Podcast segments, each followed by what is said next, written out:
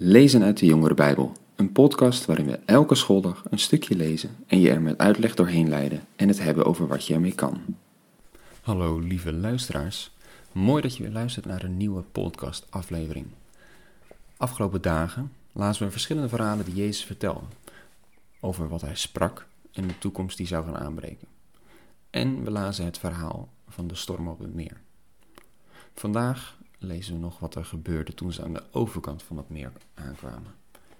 En ondertussen hebben we Marcus 4 helemaal gelezen en zijn we aanbeland in Marcus 5. Nou, daar lezen we.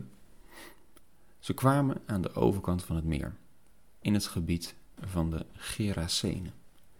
Toen hij uit de boot gestapt was, kwam hem meteen vanuit de grafspelonken een man tegemoet die door een onreine geest bezeten was en in de spelonken woonde. Niemand kon hem meer vastbinden, zelfs niet met kettingen.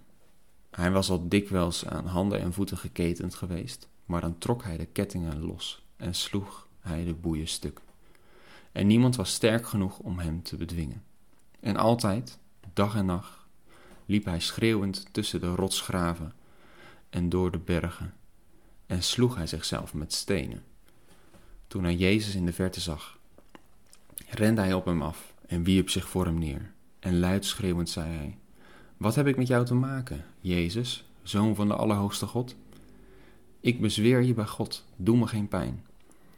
Want hij had tegen hem gezegd: Onreine geest, ga weg uit die man. Jezus vroeg hem: Wat is je naam? En hij, en hier is de hij dus, de onreine geest, antwoordde: Legioen is mijn naam, want we zijn met velen. Hij smeekte hem dringend om hem niet uit deze streek te verjagen. Nu werd er op de berghelling een grote kudde varkens gehoed. De onreine geesten smeekten hem: Stuur ons naar die varkens, dan kunnen we bij ze intrekken. Hij stond er dat toe.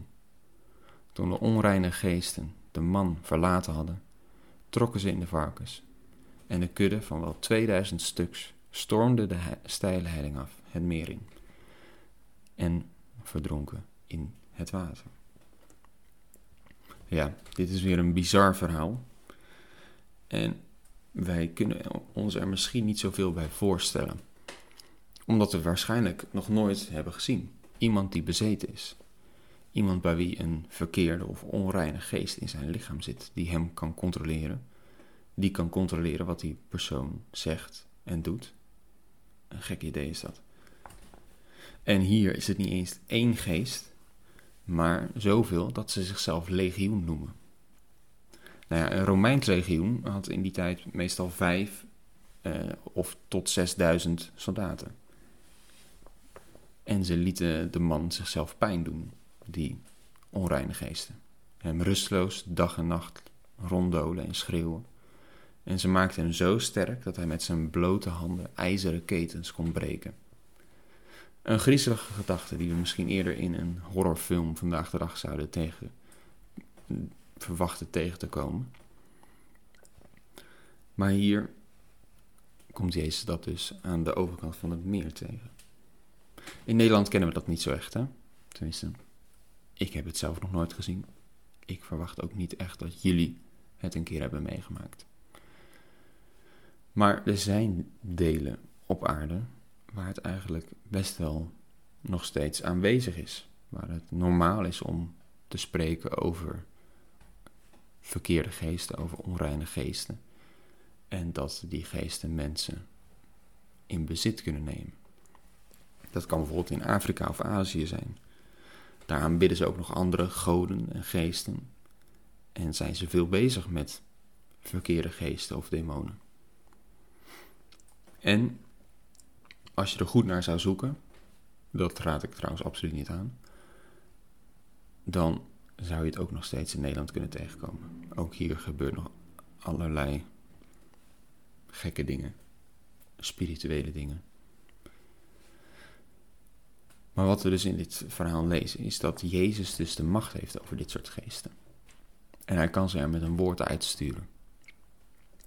Sterker nog, toen Jezus aankwam lopen, herkende die man gelijk wie Jezus was. Hij wist gelijk dat dit Jezus, de Zoon van God, was. En dat eh, diegene dus de macht over hem heeft. In die zin lijken de verkeerde geesten het vaak nog beter door te hebben dan de mensen die naar Jezus luisteren. Maar goed, deze keer wilden ze in de streek blijven.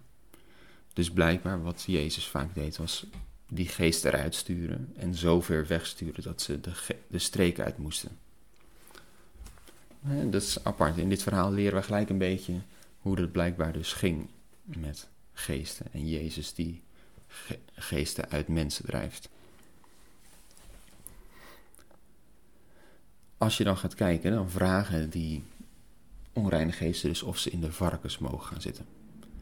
Als je, er al, als je daar even over nadenkt, dan is dat eigenlijk al een vreemd iets. Dat er varkens gehoed worden. Ik bedoel, het was Israël. En zij mochten volgens de wet helemaal geen varkens eten. Dus ja, daar uh, zie je al dat het een en ander niet klopt daar. En wat je ook ziet in de reactie van de mensen, uh, dan zie je ook dat ze het ongemakkelijk vinden dat Jezus er is en dat ze hem eigenlijk juist liever weg willen hebben. Dus ja, het klopt, er klopt het een en ander niet aan dit verhaal en aan de mensen die in die plekken wonen. Laten we maar eens verder lezen. De varkenshoeders sloegen op de vlucht en vertelden in de stad en in de dorpen wat ze hadden meegemaakt. En de mensen gingen kijken wat er gebeurd was. Ze kwamen bij Jezus en zagen de bezetene daar zitten, gekleed en bij zijn volle verstand. Dezelfde man die altijd bezeten was geweest door het legioen. En ze werden door schrik bevangen. Degenen die alles gezien hadden, legden uit wat er met de bezetene en met de varkens was gebeurd. Daarop drongen de mensen er bij Jezus op aan hun gebied te verlaten. Toen hij in de boot stapte, smeekte de man die bezeten was geweest om bij hem te mogen blijven. Maar dat stond hij niet toe. Hij zei tegen hem: Ga naar huis, naar uw eigen mensen, en vertel hun wat de Heer allemaal voor u heeft gedaan, en hoe hij zich over u heeft ontfermd. De man ging weg en begon in de Decapolis rond te vertellen wat Jezus voor hem had gedaan. En iedereen stond verbaasd. Jezus gaat weg, maar de man, wiens leven veranderd was, die bleef dus blijkbaar van hem getuigen. En je zou kunnen zeggen, dat lijkt dan wel weer een beetje op nu. De mensen die niet heel erg openstaan voor het geloof.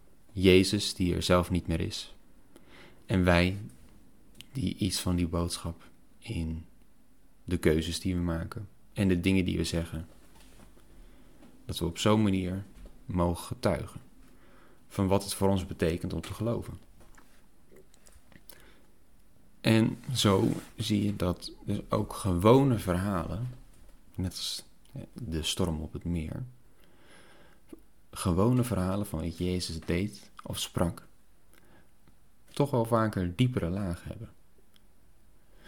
Nou, je zou er nog meer uit kunnen halen, ook uit dit verhaal, maar dat is misschien iets voor een andere keer. Dat was hem weer voor vandaag. En eigenlijk ook dus voor deze week. Tot volgende week.